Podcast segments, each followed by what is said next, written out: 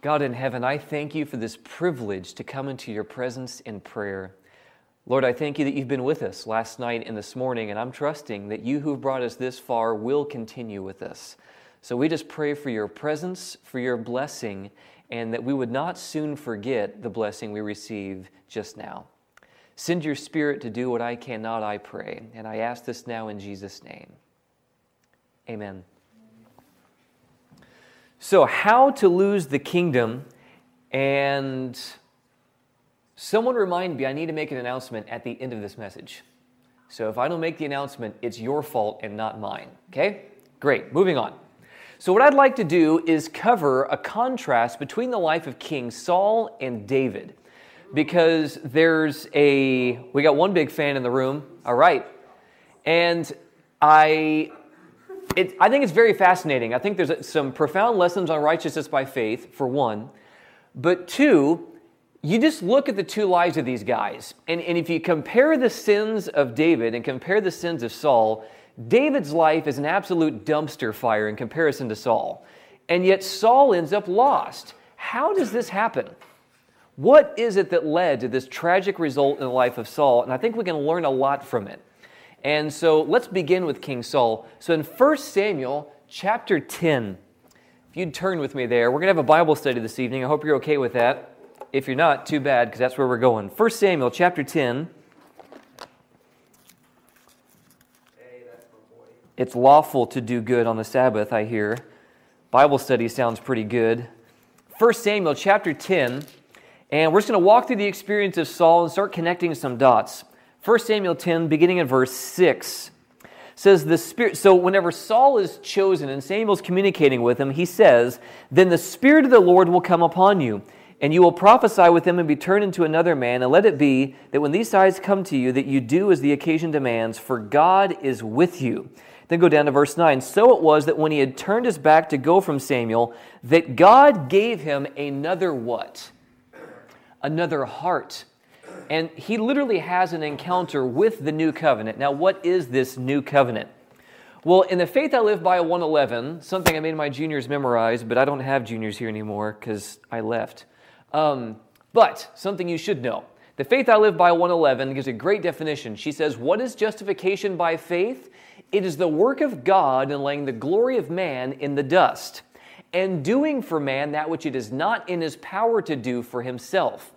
And when men see their nothingness, then they're prepared to be clothed with the righteousness of Christ.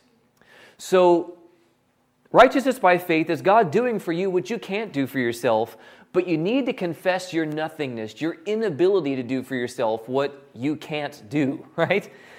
So that's the first. In Ezekiel chapter 36, God makes this extravagant promise to the Israelites he says, I'm going to bring you into your own land. I'm going to sprinkle clean water on you, and you'll be clean. I'll cleanse you from all your filthiness and from all your idols. And then he says, I'll remove the heart of stone from your flesh and give you a heart of flesh. And then I'll put my spirit within you and cause you to walk in my statutes, and you will keep my judgments and do them. Jeremiah 31, 31 to 34 alludes to something very similar. He says, I'm going to put, I'm going to write my law in your heart and in your mind. And he says, Your sins and your lawless deeds I will remember no more. This is a beautiful promise of God in the new covenant for believers, right? Whenever we come to believe the gospel of Jesus Christ. What we see in the experience of Saul is somewhat similar. He's given a new heart, and the Spirit of God comes into his life, and it literally gives him this holy boldness, That's what we're going to see. Uh, it actually happens in 1 Samuel 11 that some people are doing some stuff towards the Israelites, and Saul's like, what, what is this nonsense? And he says, Let's go get busy and take care of work. And they do. And they end up beating the bad guys and whatever. But this holy boldness comes upon him when he encounters the Spirit of God and is given a new heart.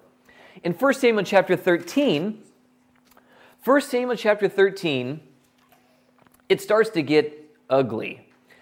And beginning of verse 8 says he was going to war. Samuel told him, I'll be there in seven days. The problem is, it looks scary and no one's showing up, and he's getting kind of freaked. The people are starting to leave. And so he's feeling like he needs to do for the people uh, and for himself what Samuel promised to do on behalf of God, right? So he tries to make himself and the people right with God by making his own sacrifice. Samuel said, Wait here for seven days, I'll take care of it. Yeah, but Samuel isn't coming, and so I'll just do it, right? Instead of following the clear call of God, I'll do for me and I'll do for the people what God said that he would do. And it doesn't turn out well. It was a direct violation of God's counsel, and then he tries to justify himself when confronted. This is where it gets, this is literally one of my funniest moments, I think, in Scripture. He says, And he waited seven days according to the time set by Samuel, but Samuel did not come to Gilgal, and the people were scattered from him. So Saul said, Bring a burnt offering and a peace offering here to me. And he offered the burnt offering. And now it happened, as soon as he had finished presenting the burnt offering, that Samuel came. And Saul went out to meet him, that he might greet him. And Samuel said, What have you done? Actually, it's not this one, it's another occasion that's the funny one. But anyway, Saul said, When I saw that the people were scattered from me, and that you did not come within the days appointed, and that the Philistines gathered together at Michmash, then I said, The Philistines will now come down on me at Gilgal, and I've not made supplication to the Lord. Therefore I felt compelled and offered a burnt offering. Verse 13 And Samuel said to Saul, You've done what? Foolishly. You have not kept the commandment of the Lord your God, which he commanded you. For now the Lord would have established the kingdom, your kingdom over Israel forever. But now your kingdom shall not continue. The Lord has sought for himself a man after his own heart. And the Lord has commanded him to be commander over his people because you have not kept what the Lord commanded you. It's of great importance, young people, that when God asks things of us, we do them. Not because God says, do it or else, and because I said so, He only asks us to do things. How do I phrase this? There's like this really awesome thing. The only things that God asks of us to do are the things that we ourselves would choose to do if we knew what He knew. The only things that God asks us to do are what we ourselves would choose to do if we knew what He knew. That's it. It's not legalism, it's not control. He's just doing what we would have wanted Him to do if we knew that ahead of time. Now, in 1 Samuel chapter 15, and it's even more important for leaders specifically, right? People mess up, stuff happens, confess your sin, come back to God. But when leaders defy the command of God, it has a far more dramatic impact upon the people, right? With Moses' situation of saying, hitting the rock twice instead of once and saying, Must we bring water for you out of this rock? Claiming a prerogative of God. Because was Moses capable of bringing water out of a rock? No, but he was claiming something that God was meant uh, to do for the people. Now, in 1 Samuel chapter 15, beginning in verse 8, he's told this is the one where it gets a little humorous. Um, he's told whenever you go and fight the king of Agag, you need to wipe everything out. Everything. The whole place is gross, it's filled with potential for evil, it needs to be stopped. And so in verses 8 and 9, it says, He also took Agag, king of the Amalekites, alive, so he didn't kill him. And he utterly destroyed all the people with the edge of the sword. But Saul and the people spared Agag and the best of the sheep, the oxen, the fatlings, the lambs, and all that was good, and were unwilling to dis- utterly destroy them. But everything despised and worthless, that they utterly destroyed. So, did they follow the command of God then? No, no they didn't do all that he asked. So then we get to verse 10. Now, the word of the Lord came to Samuel, saying, I greatly regret that I have set up Saul as king. Ouch. For he has turned back from following me and has not performed my commandments. And it grieved Samuel, and he cried out to the Lord, How long? All night. So when Samuel rose early in the morning to meet Saul, it was told Samuel, saying, Saul went to Carmel, and indeed he set up a monument for himself and has gone on around, passed by and gone down to Gilgal. Then Samuel went to Saul, and Saul said to him, Blessed are you of the Lord. I have performed the commandment of the Lord. Did he? Gets worse. He says, But Samuel said, Really? Well, uh, what then is this bleating of the sheep in my ears and the lowing of the oxen which I hear? I think it's hilarious. I did everything God said. Oh, really? What's with this barnyard of foolishness I'm hearing over here? Because they're not supposed to be here, right? And Saul said, They have brought them from the Amalekites, for the people spared the best of the sheep and the oxen to sacrifice to the Lord your God, and the rest we've utterly destroyed. In short, I know that God said we shouldn't do this, but look, we're just going to do things our own way, but we're still going to worship God with it, right? So we're going to redefine God's terms and conditions and just do it our way and try to get away with it. It didn't work too well. And Then Samuel said, Be quiet, and I will tell you what the Lord said to me last night. And he said to him, Speak on. So Samuel said, When you were little in your own eyes, were you not the head of the tribes of Israel? When Saul was first selected, he was shoulders above anybody else, right? Whenever Saul stood, everyone else only came to his shoulder. But when he's called by God and they're going through the process of casting lots to find out where they are, they can't find Saul because he was small in his own eyes. He hid in a corner. He didn't feel worthy to lead the people of God. But now that he gets power, he now thinks that he can do whatever he wants and that God will just go along with him. He forgot where he came from. Yeah? Big time. He says, When you were small in your little when you were little in your own eyes, were you not the head of the tribes of Israel? And did not the Lord anoint you king over Israel? Now the Lord sent you on a mission and said, Go and utterly destroy the sinners, the Amalekites, and fight against them until they're consumed. Why then did you not obey the voice of the Lord? Why did you swoop down on the spoil and do evil in the sight of the Lord? And Samuel, or then Saul keeps justifying himself.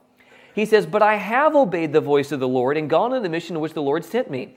And I brought back Agag, king of Amalek, and I've utterly destroyed the Amalekites. But the people took the plunder, right? I did what I should have done, and then he confesses that he didn't do what he should have done by keeping Agag alive. And it was the people's fault that they brought all this stuff, right? All these animals. Um, the best of the things, so they should offer them to the Lord. Samuel says, Has the Lord as great delight in burnt offerings and sacrifices as in obeying the voice of the Lord? Behold, to obey is better than sacrifice, and to heed better than that of the fat of rams. We need to understand this morning, young people, that just doing stuff that we think we ought to do, you know, in our own way, we'll just try it this way, that's not what God is looking for. What God is looking for is your complete heart. Right? Not on our terms and conditions and most of the way or whatever. God just wants you and all of you. And don't think that you can just, you know, do some other deed to try to appease God while doing your own thing. That's not what He wants. It was never about the stuff, it was about you right? That's what God has always wanted. It's you and it's all of you. And he said, For rebellion is as the sin of witchcraft, and stubbornness is as iniquity and idolatry. Because you've rejected the word of the Lord, he also has rejected you from being king. Then Saul said to Samuel, I have sinned. That's what we've been looking for all along. For I have transgressed the commandment of the Lord in your words because I feared the people and obeyed their voice. Not a good trait of a leader. Now, therefore, please pardon my sin and return with me that I may worship the Lord. And he says, No, I'm not going with you. Um, and it continues. He says, I'm not going with you. Um, for you have rejected the word of the Lord, and the Lord has rejected you from being king over Israel. And we're about to find out that this was not a genuine repentance from, from Saul, unfortunately. And as Samuel turned around to go away, Saul seized the edge of his robe. That's actually what this slide is here. He seizes the edge of his robe, and it tears. So Samuel said to him, The Lord has torn the kingdom of Israel from you today and has given it to a neighbor of yours who's better than you. And also, yeah, that's a good way to get at somebody's pride. It's even worse for Nebuchadnezzar. A kingdom inferior to yours is coming next. But anyway, he says, And also the strength of Israel will not lie nor relent, for he is not a man that he should relent. Then he said, I have sinned, yet honor me now Please, before the elders of my people and before Israel, and return with me that I may worship the Lord your God. So Samuel turned back after Saul, and Saul worshiped the Lord. He's literally saying, No, no, no, I don't want these people to think bad of me right now. I don't want them to see me getting in trouble. Just make it look okay. So, do you think his, his repentance a couple sentences ago was re, like legitimate then? No. He just wants to get out of trouble, right? He just wants to get out of a whooping. He's not really contrite. And then go to verses 34 and 35.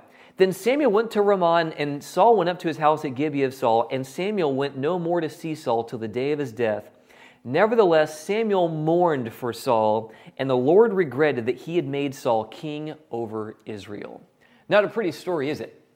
This guy that was favored in the land of Israel, who was given a new heart, the Spirit of God was placed within him, but he wanted to do things his way, and he wouldn't take responsibility whenever he messed up was too proud to take responsibility. This is what's referred to in 2 Corinthians chapter 7 in verse 10 as worldly sorrow. He says that godly sorrow produces repentance and a repentance that doesn't need to be repented of. But worldly sorrow produces death. Worldly sorrow is, I don't want to get a whooping, I'm sorry, let's just not talk about this anymore. Godly sorrow is a genuine recognition that you have wronged, that you've wronged people, that you've wronged God, and you want a change of course. You understand the difference? Saul refused to take responsibility. He refused to follow the leading of God, and he wanted to do things his way. Right? I thank you, God, for leading us this far, but I'll take over. I know what I'm doing. I'll take over from here. So if you want to lose the kingdom, young people, that's a good place to start. In 1 Samuel chapter 16, God does move on to someone else, and it's the story of David being anointed king. Uh, we're just going to leave it at that bullet point. But in verse 7, God doesn't work the way that we work because whenever Samuel gets there, he thinks, oh, this guy's tall and good looking. It's him, right? He says, no, not that one. Well, what about this one? Nope. That one? No. All right, what about the least of this group of guys I see here? Mm-mm, not them either. Hey, Jesse, do you, do you have any other kids? I mean, yeah, I've got my son out there taking care of sheep. That's him. That's the one I'm looking for. I want that one. He's a man after my own heart. God's ways are not like ours. He looks at the heart. Man looks at the outward appearance. God looks at the heart. And it's a good principle for us in choosing leadership and spouses. Not that God's going to give you somebody you're not attracted to. Don't worry about that. I assure you, He will. But just if all we're looking at is, hey, he's good looking, I hope he's spiritual, and if not, maybe he will be because I'll read the Bible and stuff, right? No, we need to look at the heart. We need to know what the trajectory of this person's heart is. And again, don't freak out, young people. I promise you, God will bring you someone you're attracted to. Promise you. All right, 1 Samuel chapter 16, verse 13, it says this then Samuel took the horn of oil and anointed David in the midst of his brothers, and the Spirit of the Lord came upon David from that day forward. So Samuel arose and went to Ramah. Same situation as Saul, isn't it? The Spirit of God comes upon him. He gives the man a new heart. He again has this um, new covenant experience, just like Saul did. But his is, is a little more, it, it, it sticks for him. Now, the significance of him having the Spirit in his life continues. And we see this that even in David's prayer of repentance in Psalm 51, I believe it's in verse, I'm not even going to guess. We're just, I'm just going to go cheat. I'll be right back. He says in verse 11, Do not cast me away from your presence, and do not take your Holy Spirit away from me. David realized how desperately dependent he was upon the Spirit of God to do anything right. Right? Remember, when men see their nothingness, then they're prepared to receive the righteousness of Christ, right? And so Saul never understood his dependence upon the Spirit of God. He thought it was based upon what he did. That's why he thought, no, I can keep all these things and disobey God, and I'll just do some deeds of religion, and God will be okay with me. He, under, he misunderstood how the kingdom operates. And he wasn't even faithful in that, let's just be honest. Saul picked and chose how he would obey God, and that got him in trouble. Now, in verse 14, it's very interesting because in verse 13 it says that the Spirit enters David, but look what it says in verse 14. But the Spirit of the Lord departed from Saul. Oh, that's loud. So, verse 14, but the Spirit of the Lord departed from Saul, and a distressing spirit came upon him and troubled him. Now, it's very interesting to me because when this spirit of distress comes upon him, the spirit of darkness and spiritual oppression, right? when dark spirits are oppressing Saul, who is it that ends up coming to help him in the midst of his oppression? David. When David, through the inspiration of the Holy Spirit, plays music for him, it brings relief to Saul who's being oppressed, right? And I find it very interesting that the spirit that enters David is the one that ministers to Saul. And I almost wonder if it was just this, this continual reminder to Saul that if you would confess your sins, you could have this. You could come back. And Saul never understood that, even though it was right in his midst. He never understood it. Instead, he was jealous of David instead of recognizing that David has what he lost. You understand the difference? He lost a blessing in that. Now, in chapter 16 and verse 18, says, Then one of the servants answered and said, Look, I've seen a son of Jesse the Bethlehemite who is skillful in playing. He's a mighty man of valor, a man of war, prudent in speech, and a handsome person, and the Lord is with him. It was known that the Lord was with David, even as a young man. Now, in verse in chapter 17, it's a story of David and Goliath, and that same spirit of boldness that was in Saul in 1 Samuel 11, I believe, yeah, in verses 4 to 7, is found in David. And he says, You got to be kidding me. You guys are afraid of this one guy? Doesn't the battle belong to the Lord? Look, I'll go fight him. Just imagine this stripling here is going to go fight this big, gnarly guy. And everyone thinks, you're out of your mind, man. But how does it go? And round and round and round and round and round, right? It, he eventually comes tumbling down. Um, Goliath. I didn't learn that growing up because I was baptized at 25, but I've seen my friends with kids do it, and I kind of liked it. Anyway, they, they sang it at church like two weeks ago, and I actually knew all the words. I was like, wow, it's amazing. So, anyway, in 1 Samuel chapter 18 and verse 12, Saul's afraid of David because the Spirit left him and was in David. Then go to 1 Samuel chapter 23. This is, this is terrifying. Um, actually, I'm just going to summarize this for time's sake, too. But Saul has fallen so far from God that when he's pursuing David to kill him, right, he tried to pin him to the wall at the dinner table. Hope that doesn't happen at your house. And it happens twice. He's running from him, David's running from Saul. Once David gets help from one of the priests, and, and Saul finds out about this, he's fallen so far from God. A man who encountered the new covenant, right? God gave him a new heart, put the Spirit of God within him. That same guy now goes and kills priests of God in his pursuit of David. He's fallen from grace dramatically and devastatingly. In chapter 24 uh, and in chapter 26, he gives a false, short lived repentance when encountering the goodness of David. Right? David, he's in a cave. Saul goes into the cave to relieve himself, and David goes up and cuts a corner of his robe off. And whenever Saul goes out of the cave and goes a far distance away, David comes out and says, What are you doing, man? Like, what have I done to you that you're pursuing me like this? I've done nothing to you. And then he holds up the corner of his robe. And then Saul repents and says, You're a better man than I am. I'm sorry. You can come back now. I'm not going to pursue you anymore. It doesn't last. And it happens again. This time, David comes from the mountaintop down into the camp. Saul's sleeping, all of his men are sleeping.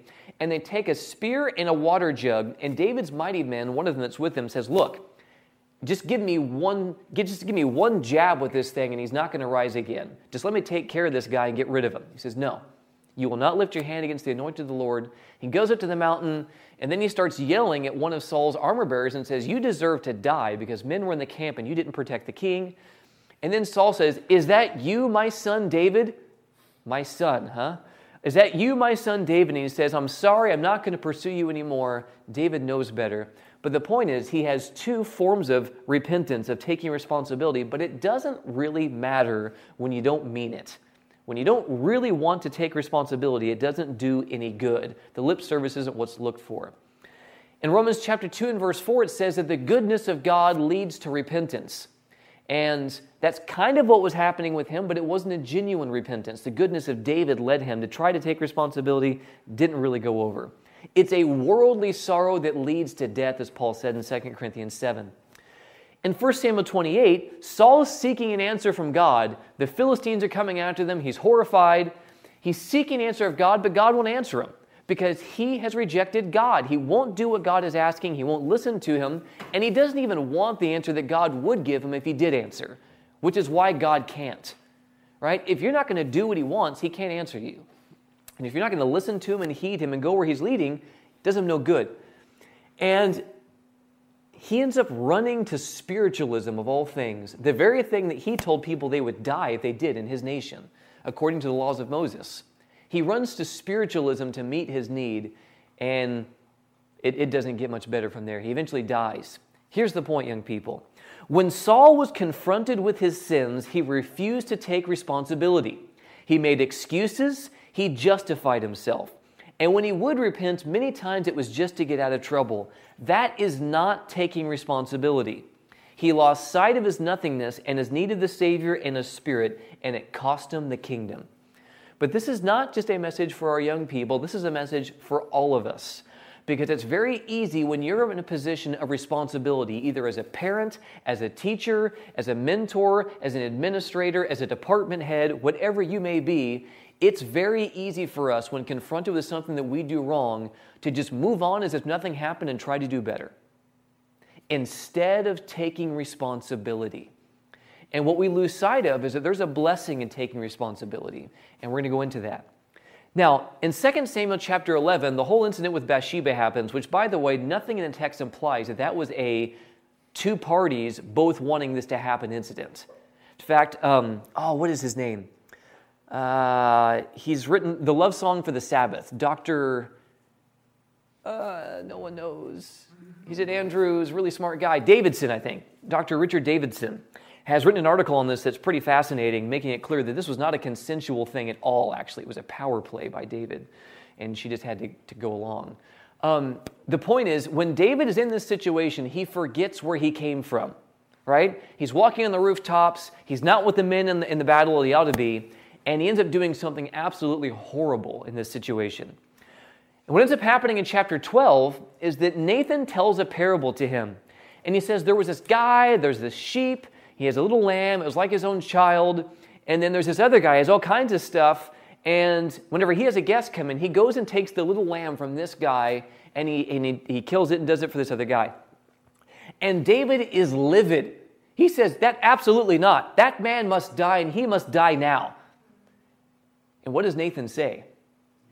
You're the man. He's not saying, You're the man, David. You're right, I'm the man. That's not what he's saying, right? You are the man. You're the one who's done this. And listen to what happens here. 2 Samuel chapter 12.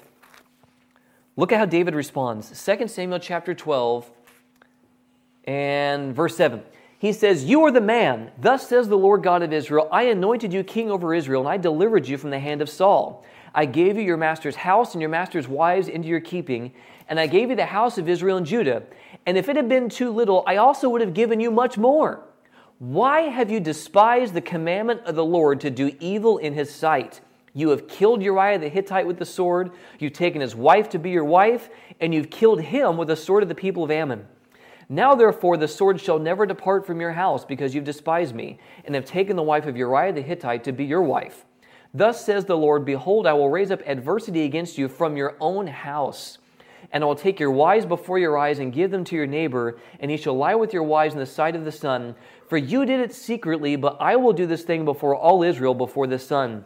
And listen to how David responds in verse 13 I have sinned against the Lord. The big difference here, people, is that David actually sees what he did. He takes responsibility when he messes up, and that changes everything. God is willing to take us back. He's wanting to take us back, but if we don't take responsibility, right? It says in 1 John 1 9 that if we confess our sins, God is faithful and He's just to forgive us our sins and to cleanse us from all unrighteousness. He's more than willing to do that. But if we are too proud and stubborn to acknowledge our sins, God can't do His part. You with me? Causes a lot of problems. But he says, I've sinned. And listen to how David Nathan responds immediately. He says, The Lord also has put away your sin, and you shall not die. You can be forgiven. There's going to be consequences. There are always consequences for sin, always. But you will be saved, right? There's good news for us in the story. This because he took responsibility, he confessed his sin, didn't run from it, didn't make excuses, didn't try to justify himself. He owned it like a man. Now, in 1 Samuel chapter 25, Abigail, David and his men are out and doing their thing. And Nabal has men and sheep and flocks, and David's men are like a wall of protection around all these folks. They have needs, and so he says, Hey, would you give us some food? And Nabal says, Who's the son of Jesse that I should care? Right? I don't want anything to do with this guy. And he's just a drunk and he's a deadbeat. His wife says as much. And what ends up happening is she gets word that David and his men are about to come to that house and just get busy, right? They got swords, they're going to go to town. And David's not acting wisely here, he's not acting judiciously here. What ends up happening is the Spirit of God comes upon Abigail, and she comes out and she brings all these offerings, right? Figs and all kinds of stuff. She brings food for the men and does what her husband would not. She's having to take responsibility for her husband because he's a scallywag, right? And so she comes out, she takes responsibility, she appeases David, and listen to how David responds whenever he's confronted. This is 2 Samuel, uh, 1 Samuel 25. Something tells me that word's going to be circulated around campus in new ways. Already has. All right, then. That's old hat. We're well past that one. All right. So then David said to Abigail, after she, she gives him this kind of like veiled rebuke that you don't want to have this blood in your hands and you're acting unwisely. She literally tells him this, and David takes it doesn't get chippy, doesn't get proud. Listen to what he says in verse 32. He says, Blessed is the Lord God of Israel who sent you this day to meet me, and blessed is your advice, and blessed are you, because you've kept me this day from coming to bloodshed and from avenging myself on my own hand. For indeed, as the Lord God of Israel lives, who had kept me back from hurting you, unless you had hurried and come to meet me, surely by morning light no males would have been left to Nabal. So David received from her hand what she had brought to him and said to her, Go in peace to your house. See, I've heeded your voice and respected your person. And then if you go to verse 20, uh, 39, David, when he heard that Nabal had dropped dead, he says that blessed be the Lord who has pleaded the cause of reproach from the hand of Nabal and has kept his servant from evil. David literally acknowledges and confesses what I was going to do was evil. And God, in His mercy, spared me from that, and he praises God for it. Again, he acknowledges and confesses how he had messed up. And God blesses him for this. Now, I'd like to look at the hall of shame. I'd like to look at some lame responses in Scripture of people who, when confronted with their sins, did not take responsibility. Adam and Eve. Adam says, uh, No, no, no, it's your fault because you gave her to me, right? Is it true that you ate of this fruit? This woman who you gave me, she gave it to me. When he asked the woman, she says, This snake that you made, right? He started talking and doing his smooth stuff, and I, yeah. But again, they're not really taking responsibility. They're blaming each other, they're casting the blame elsewhere. They're not acknowledging, they're not confessing, right? Aaron, this is, this is rather hilarious, really. Moses comes down after he sees the madness that happens. He breaks the tablets. And when he gets to the base of the mountain, and, and Moses goes to Aaron, he says, What are you thinking, man? And Aaron's response is literally, Well, I, I, I took all this gold and I threw it in the fire, and, and, and this calf came out. really? I don't think so, right? Doesn't get much better than that. Uh, you get the story of Balaam, right? Balaam is riding this donkey, and then he starts cursing at the, at the donkey and arguing with an animal, right? The very donkey that came to visit us today at lunch. Just imagine if it started talking to you. It'd be like, oh, wow, wow, right? That's, that's pretty amazing. He doesn't think that at all. He just gets mad at the donkey and then says, Why are you abusing me? Have I ever done anything like this to you? Have I, have I ever not done what you've needed me to do in the past? Uh, that's true. Hmm, right? Uh, Nabal, again, who's the son of Jesse that I should care? And then his wife ends up taking responsibility for him because he's a scallywag. Exactly. Sorry, staff. Jonah. Jonah, whenever he's rebuked by God, he's really frustrated because you know, the, the, I wanted this place to burn. Like you said that you're, I don't want to come here because I know that you're good. And I, am going to look stupid when I tell these people the place is going to burn because I know that you're good and you're probably going to love them. And so, whenever God, this vine grows and it shields him from the heat, and when the vine withers away, he says, What right have you to be angry? I have every right to be angry just, just because, right? Doesn't take responsibility. I even used emojis for this one because this is my favorite. I've obeyed the Lord fully, right? I've done everything the Lord has asked. And Samuel basically says, hmm, really? Uh, what's this bleating of sheep I hear then, right? A refusal to take responsibility. David, when hearing Nathan's story, his is a little better, but it is kind of funny to some degree. That man must die. Yeah, so um, about that that's actually you, right? David did better. I just liked his response. Um, we did that. The Pharisees. Jesus starts writing on the ground, right? And he's writing the sins of the people who are there in front of them. He says, Whoever's without sin among you, let him cast the first stone.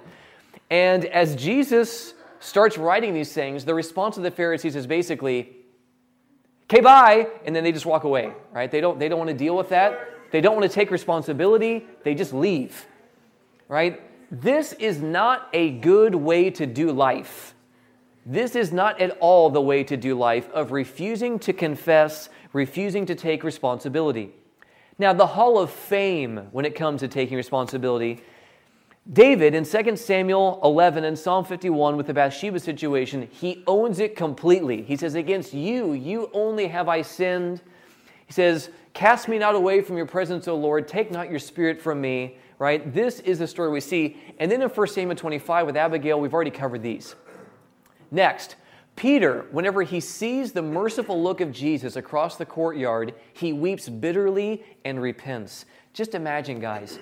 Jesus, you tell Jesus, I'm never going to fall. Ain't nobody going to fall. Uh, not me. Uh-uh. Now, these guys are probably going to blow it, but me, no, never. And Jesus says, Before this evening closes, before the rooster crows two times, you're going to deny me. No, I'll never leave you. And then he does it. And at that very moment where he crashes and burns the third time, he hears the rooster crow, and as he looks across the courtyard, guys, he literally makes eye to eye contact with Jesus. And you know what he sees?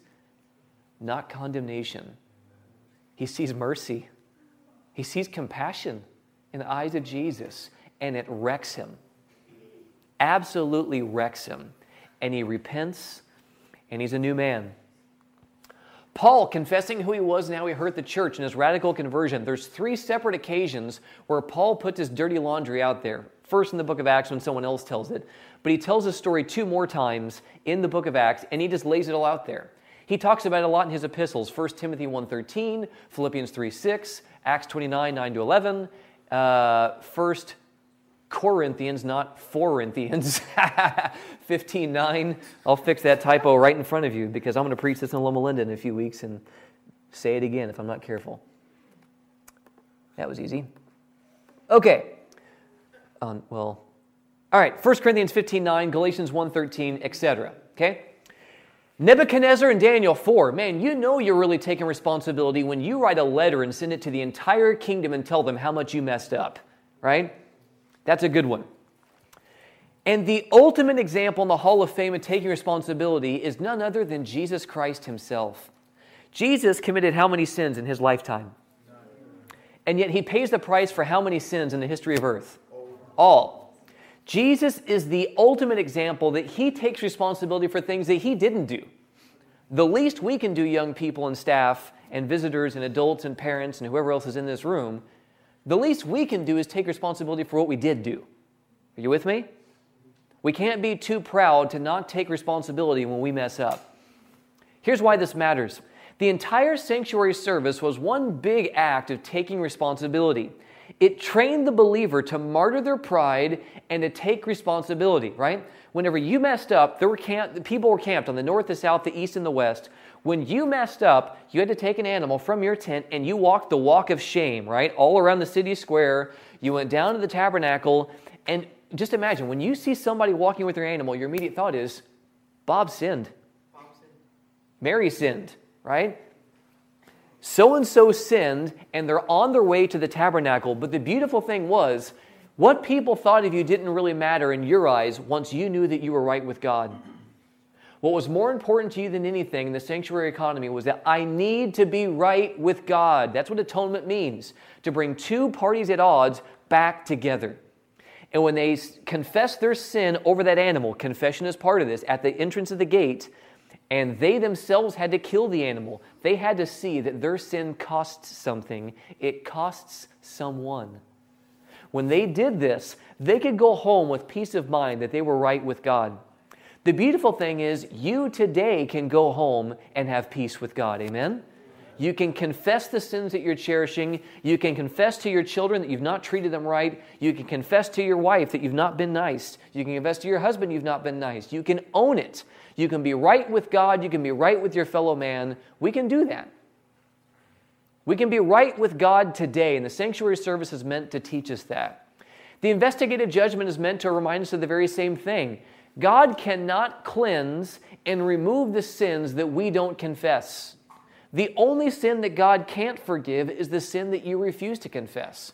But remember, 1 John 1 9 says, if we confess our sins, He's faithful and just to forgive us of our sins and to cleanse us of all unrighteousness. So it just makes sense that on the Day of Atonement, the people of God were meant to be searching their own heart Am I right with God? Am I right with my fellow man? Have I done what I need to do to ensure I'm right with them? And David says in Psalm 51 and verse 4 something very interesting. Psalm 51 and verse 4, in the original language, it reads differently than the book of Psalms does, but Paul picks up on this. In Psalm 51 and verse 4, it says, Against you, you only have I sinned and done this evil in your sight, that you may be found just when you when you speak and blameless when you judge. And we think, you know, that because I sinned, God will be blameless when He judges because I messed up. The problem is that's not the way the original language reads at all. If you read in Romans chapter 3 and verse 4, Paul actually gives us what it actually says. Uh, it's just a, a translator error. It's not that the original text is faulty. But in Romans chapter 3 and verse 4 in our English versions, when Paul is quoting this, he gets it right. In Romans chapter 3 and verse 4, he quotes from Psalm 51 verse 4, and it says that you may be justified by your words and that you may overcome when you are judged. And he's speaking to God. David realized that his sin did not just hurt him, it's hurting God in the investigative judgment. Because we're told in Ephesians that God is making known his wisdom to the onlooking universe and the unfallen worlds through the church. Well, what do you do whenever the church doesn't look like Jesus? You understand? God Himself is being judged in the investigative judgment, and what He's seeking to do is to purify people to make them look like Him, to vindicate that His plan was right all along. I can transform their lives, I can change them, He says. And this is why he alludes to this in, in verse 4. In Romans 3 and verse 4, he says that you may be found just when you are judged. This is why David says that you may that I've sinned against you and you only, right? David was not just trying to get out of trouble, right? He wasn't just looking for ways to get out of trouble. David realized that his sin had hurt God, and that's what gave him that tenacity and that earnestness in his repentance. You understand the difference? He realized that his sin hurt God, not just him. That's how we know his repentance was legit. So our sin needs to be in the sanctuary for it to be covered. That's what the Day of Atonement was meant to be. And we're currently living in the Day of Atonement. If there are things that we realize that, you know, I know that I wronged so and so, but I just I just don't want to own it. You have no idea how liberating it is to just confess, to just take responsibility. It's powerful, young people. There, there are few things you can do in your personal relationships as a parent, as a child, as a teacher, just as a human being than owning it. It's amazing how quickly that gap can close in a lot of ways and how more quickly healing can come when we just own it. And we'll cover more about that in a moment. In Steps to Christ, chapter uh, page 38, Ellen White talks about true confession. I, I'm going to read just two paragraphs from this because I don't have a lot of time. Um, she says, True confession is always of a specific character and acknowledges particular sins. There may be of such a nature as to be wrought before God only, and there may be wrongs that should be confessed to individuals who suffered injury through them. Or they may be of a public character and should be as publicly confessed. But all confession should be definite and to the point, acknowledging the very sins of which we are guilty. Notice, justifying ourselves is not listed there. Making excuses is not listed there. Avoiding the topic altogether and hoping to get it right in the future is not listed there. You face it head on. In the days of Samuel, the Israelites wandered from God. They were suffering the consequences of sin, for they'd lost their faith in God. They lost their discernment of his power and wisdom to rule the nation, and they lost their confidence in his ability to defend and vindicate his cause. They turned from the great ruler of the universe and desired to be governed as were the nations around them. And before they found peace, they made this definite confession We have added unto all our sins this evil to ask us a king the very sin of which they were convicted had to be confessed, and their ingratitude oppressed their souls and severed them from God. Um, and she covers more in that chapter. It's an amazing chapter. Now, if there are things that you don't know, we talked about this last time I was here. If there are things that you don't know that you've done, it's kind of hard to confess those. And God actually made provision for this in the sanctuary, in the economy in the sanctuary. There was a morning and an evening sacrifice that covered the unknown sins of the people. That sacrifice still happened on the Day of Atonement. Still happened on the Day of Atonement, which means that those things are covered. So don't get freaked out. But if you know that there's something that's just not right, why run from it? What benefit do you gain by running from taking responsibility? You gain none. It just causes difficulty, it causes shame and guilt. Our personal lives and relationships, we got to do that, guys. In Matthew chapter 5, Jesus says if, you, if you're bringing your sacrifice to the altar and realize that someone has something against you, go make it right. In Matthew chapter 18, Jesus says if something's not going on that, that says it needs to be, you need to go talk to that person one on one. You need to take responsibility. If they won't listen, if they won't take responsibility, bring somebody else with you, right? And then bring it before the church. But there's this principle of, of having reconciliation one with another built within what God wanted for the people of God. He doesn't want this tension between us. Literally, one of the best ways that you can find reconciliation and overcome conflict is to man up and take responsibility. Get over your pride and just do it. I'm telling you, I've seen such a dramatic difference in relationships when I just took the first step to take responsibility.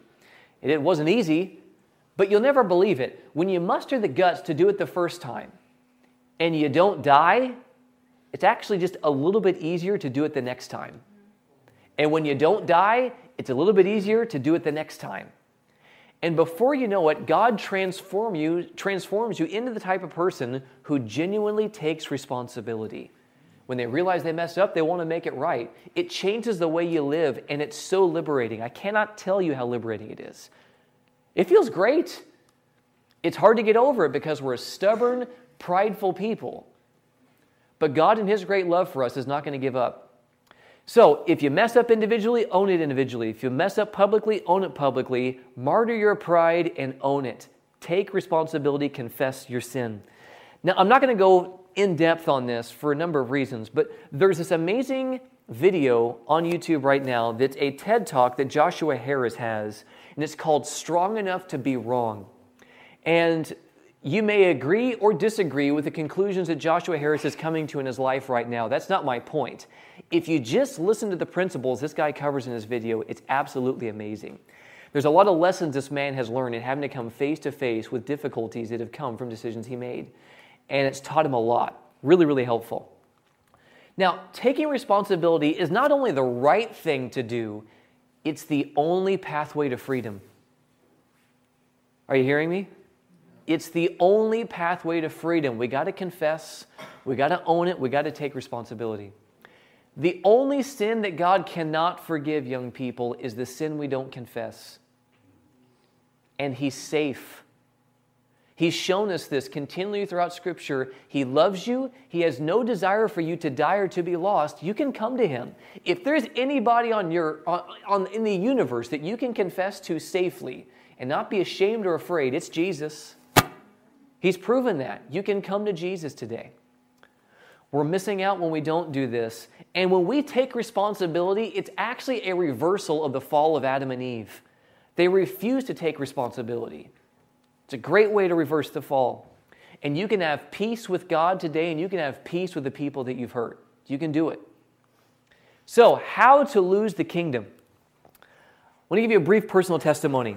When I was starting to come, I didn't go looking for God. God came looking for me. But when I started to realize the love that God had for me, and I was starting to respond, one of the most impactful moments of my life that radically changed the trajectory of how I did life happened in the summer of 2005. I had just finished marching my first season of drum and bugle corps as a professional musician, and I came home and my dad sits me down in his bedroom. He sits me down, I don't even know what I sat on, I think on his dresser or something.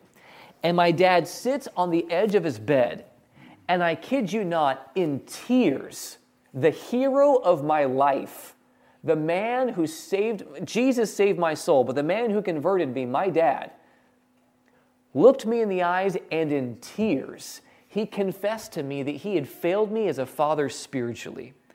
And he asked me to forgive him. And I remember thinking to myself, why is my dad crying? He's been the best dad I ever could have hoped for. Why, why is he crying? It was because he realized once he found Jesus that he had failed me he had not given me what I needed as a young man spiritually, and He saw the fruit born in my life of not having spiritual leadership. And when my dad saw how he stood with God in his responsibility, he owned it with God. And you know what my dad could have done? He could have just chosen to do better going forward, and I never would have known. But he didn't. He owned it like a man. He looked me in the eyes, and in tears, he told me, Dee, I'm sorry. I failed you as a dad spiritually. Will you forgive me? And is there anything I've done to hurt you? He wanted to know. My dad wanted to be right with me, and I learned a very, very big lesson that day. That's what a man looks like. Men don't run from what they've done, they take responsibility. And, young ladies, I'm promising you, if you're looking at men, you want a man that's going to take responsibility. Because you don't want to be like Abigail, where you're, you're married to a scallywag and you're having to clean up his mess every day. You don't want that. So, man looks at the outward appearance, God looks at the heart. One of the things you need to be looking for is someone who takes responsibility when they mess up, who realizes, you know, I didn't do right, I want to make it right. Young men, you are not a man until you take responsibility. Fathers, you are not a man if you're not taking responsibility with your children and with your wives. Taking responsibility is not just for men, by the way. But the best thing you can do as a person of influence is not be too proud to own it. Own it, and you will be amazed at the respect you're going to receive from your children, from your spouse, from the people in your church, whoever it is, you will be amazed, I assure you. My mistake here. I came to Heritage Academy in the fall of 2012 fully convinced of the fact that I knew what life is about. I got it figured out, and I was very troubled when I came to this place, having come out of the world and having scars in my experience from all the stupid stuff I did before I found Jesus. And I saw young people who had ambitions that were similar to what God called me out of. And my immediate reaction was to slap people and tell them their ambitions were foolish. Now, I didn't hit anybody, just don't misunderstand me. But I did not understand how to handle the things that I was seeing and, and, and the frustration that I had. I didn't know how to handle discipline, right? I called Catch out publicly um, in the middle of a worship because Catch was clowning around during worship. And I thought, this isn't appropriate. You can't do that. And I called him out publicly somehow. I forget how I did it. And he hated me for at least a year and a half, for sure. And, and to some degree for good reasons because I did not handle that well at all. You don't call people out publicly. It's not, it's not the way to do it. It just isn't. Right? You can address topics publicly, but you don't call out some person and shame them in front of everybody. God doesn't use shame. Satan uses shame, God doesn't. And I didn't know that. I didn't know any better. I did what my dad did with me. The problem was dad did that with me individually, right? If something wasn't right, he'd say, "Hey buddy, this isn't this isn't okay." Right? But I had to do things differently. I had lessons to learn. You'll never believe this. I didn't have everything figured out. I wasn't near as awesome as I thought I was. And I had a lot of growing to do, and I literally killed my ministry with the young people as soon as I got here to a large degree. My ability to be a positive influence to change and to be able to disciple and have these kids trust was greatly hampered because I did things wrong. And it took some time for me to realize what I had done. But once I realized what I did, I had already learned from my dad how you handle things like this. I stood up in a chapel and I owned it in front of all the kids. I took responsibility for messing up, and I took responsibility about the catch thing in front of all the kids publicly. Because I messed up publicly, I owned it publicly. And God began a process of redeeming my ministry here where the children eventually did. The young people did come to trust me and it was very difficult for me to leave. Life gets better when you build a pattern of taking responsibility. You don't have that shame, that regret, that tension. It's not there anymore. You can lay your head on your pillow at night and have peace because you're right with your fellow man and you're right with God. Life gets better. When Saul was confronted with his sins, he refused to take responsibility.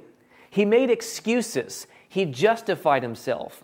And when he would repent, many times it was just to get out of trouble. That's not taking responsibility at all. He lost sight of his nothingness and his need of the Savior and his Spirit, and it cost him the kingdom. Remember, in the faith I live by 111, what is justification by faith? It's the work of God in laying the glory of man in the dust and doing for man that which it is not in his power to do for himself.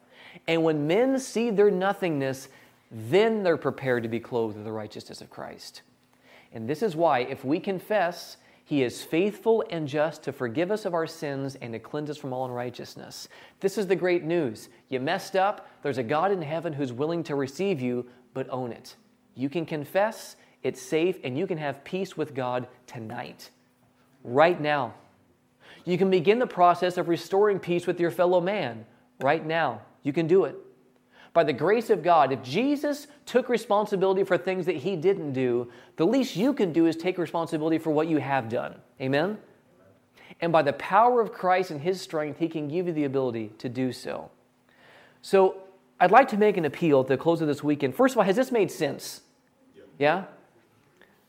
I'd like to make an appeal at the close of this weekend because we've been looking through three different aspects of what I believe are kind of the, the, nuts and bolts of the Laodicean message that we're not who we think we are. What is it that motivates you in your religious experience? You just looking to stay out of trouble? You just wanting the good stuff? Right? Or is there actually love for Jesus in your heart? This morning, don't forget where you came from. Do you find yourself criticizing how other people give everything for Jesus because it's, it's ugly, it's, it's, it's not pretty, it's not the way that you would do it? Do you find yourself just not really feeling like you need to give God anything? Do you find yourself idle in your Christian experience? It could very well be that you've forgotten where you came from. And the good news is you can come back. And this evening, we got to take responsibility. We are, we are the people of God, we're the people of the book, and we're living in the midst of the investigative judgment. What better time to take responsibility than now? Why not? Right? We are, to, we are to reflect the character of God to the world. What better way to do so than by being right with God, right with our fellow man, and owning it? Amen? So if, if you realize that I've, I, I'm, I'm poor, I'm naked, I'm miserable, and I'm blind that I've not fully realized where my heart is in certain areas and that I need Jesus. That I freely confess that I have nothing to offer God but me. I can't just do stuff to get him off my back. It doesn't work that way, right? Obedience is better than sacrifice. Doing religious deeds just to get God to kind of be happy while doing your own thing, that's never what he wanted. What God wants is you. That's all he's asking. You. And you never believe it. When God has you, you start to do the stuff that He asks. And then it makes sense. It's what Lewis R. Walton was talking about Friday night. If you realize that that's you, that I just need to tune up, I need to earnestly reflect upon my own heart, and I want to be right with God. I want to have the right motivations. I don't want to forget where I came from anymore. If that's you, then I just want to invite you to stand this evening Lord Jesus, we want nothing between us and you. And I just pray, Lord, if there's tension with family members, with spouses, with our children, with our classmates, with our students, Lord, I pray that you would give us Christ's spirit of courage today to own it, to make things right, to reconcile our differences, and to be at peace with God and with man. I ask that you would forgive our sins today, Lord, of pride, of obduracy of stubbornness. We were told this evening that stubbornness is as the pride of witchcraft. God, I pray that you would set us free from that, that you would break that stronghold in our experience, and that we would find ourselves right with you, right with our fellow man, and ready to give the gospel commission. This is our plea this evening, and we ask this now in Christ Jesus' name. Amen. This media was brought to you by Audioverse a website dedicated to spreading God's Word through free sermon audio and much more. If you would like to know more about Audioverse, or if you would like to listen to more sermons, please visit www.audioverse.org.